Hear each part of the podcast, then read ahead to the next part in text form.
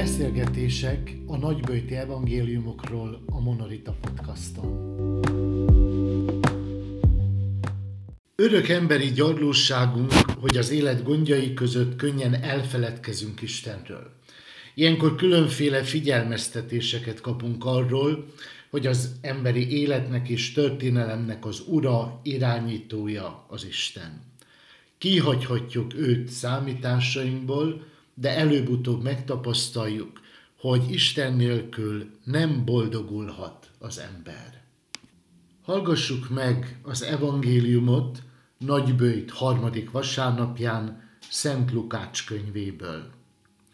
Abban az időben odajött Jézushoz néhány ember, és azokról a galileaiakról hozott hírt, akiknek vérét Pilátus az áldozat vérével vegyítette.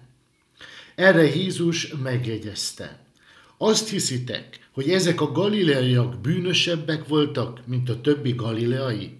Azért, hogy így jártak? Mondom nektek, nem. De ha nem tartotok bűnbánatot, épp úgy elvesztek ti is minnyájan. Vagy azt gondoljátok, hogy az a 18 ember, akire rádölt Siloánban a torony, és megölte őket, bűnösebbek voltak a Jeruzsálemben élő többi embernél? Mondom nektek, nem. De ha nem tartotok bűnbánatot, épp úgy elvesztek ti is mindannyian. Aztán egy példabeszédet mondott. Egy embernek fügefa volt a szőlőjében. Kiment. Gyümölcsöt keresett rajta, de nem talált. Erre így szólt Vincellérjéhez. Ide járok három év óta, hogy gyümölcsöt keressek ezen a fügefán, de nem találok vág ki. Miért foglalja itt a helyet? De az így válaszolt. Uram, hagyd meg még az idén, körülásom és megtrágyázom. Hát, ha terem majd jövőre, ha mégsem, akkor kivághatod. Ezek az evangélium ikéi.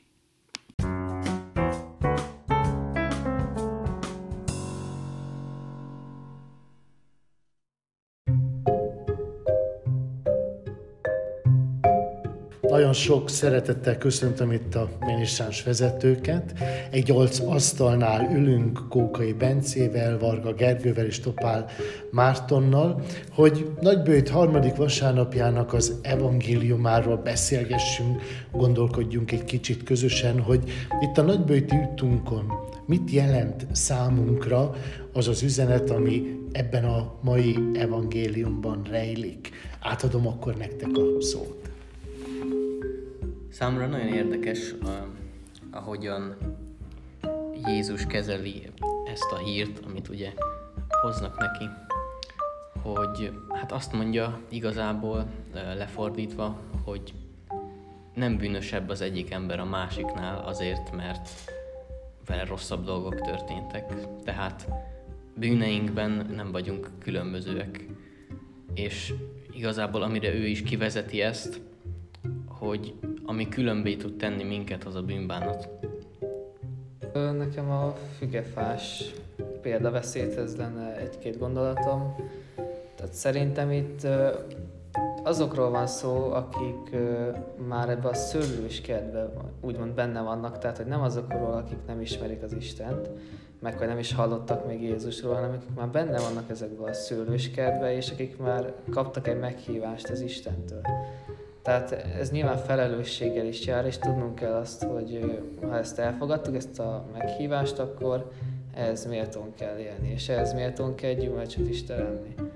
Na most ugye Isten a végtelen szeretet és türelem, tehát hogyha ha úgymond elankadunk, vagy ha nem tudunk úgymond gyümölcsöt teremni, akkor pont itt jön a képbe Jézus, aki a közvetítője annak, hogy hogy Istennek úgymond a, a türelmét meghosszabbítsa, tehát hogy imádkozik értünk azért, hogy, hogy bízik benne, hogy még tudunk gyümölcsöt teremni, és nyilván a szőlős gazdának is egy idő után el fog menni a türelme, ha látja, hogy nincs termés. Tehát, hogy igen, Jézus közben járunk, és, és ennek alapján kell úgymond imádkozni azért, hogy legyen meg ez a türelem, és hogy jobban teljesítsük azt, amire meghívott az Isten, mert elfogadtuk a meghívását, és ez méltón is kell élnünk. Tehát hogy ezt fontosnak tartom.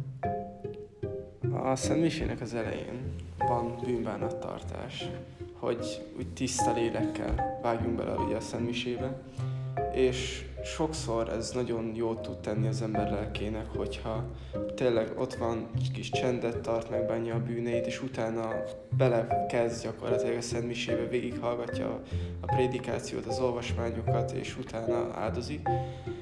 És ebből szerintem lehet következtetni például a fügefára is, hogy ezek után te, hogy hallottad az igéket, meg volt a prédikáció, áldoztál, utána nagy lendülettel például tudod ezt továbbadni az embertársaidnak is, és így gyümölcsöket termés hozni, amivel, ami jó neked számodra, hogy cselekedtél valamit a közösségért, és valamit hozzá tudtál tenni.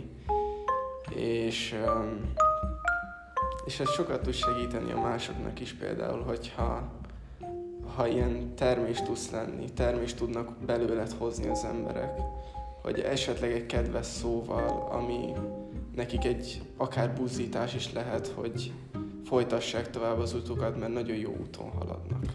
Szerintem is nagyon jó kapcsolódik ez a fügefás példabeszéd, akár így a bőjti időszakhoz is, hiszen hát ugye a fügefa nem hoz termést, ez nem egy gyakori jelenség, és hát mégis ezt látjuk a példabeszédben, és mit mond a gazda?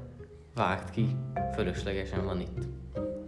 És az érdekes számunkra az a, a szolga, vagy a Vincellér válasza, hogy inkább körüllásra megtrágyázza, hogy tesz azért a fügefáért valamit, ami neki alapot biztosíthat, termőtalaj biztosíthat, hogy legyenek gyümölcsei.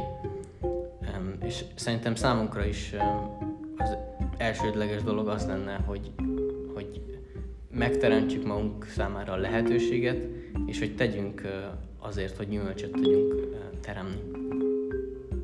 Tudjátok-e értelmezni azt a fogalmat, meghívást, amit az Úr Jézus mond, hogy megtérés? Vallásos életünknek, hogy elkezdünk templomba járni, hanem ezt mindig meg kell újítani újra és újra. Tartsatok bűnbánatot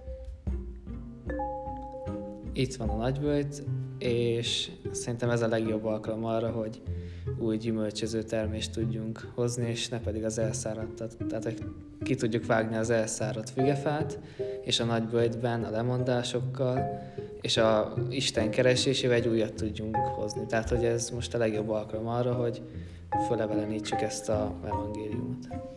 Én zárásként azt mondanám, hogy a gyümölcsre nem várni kell, hanem tenni kell érte.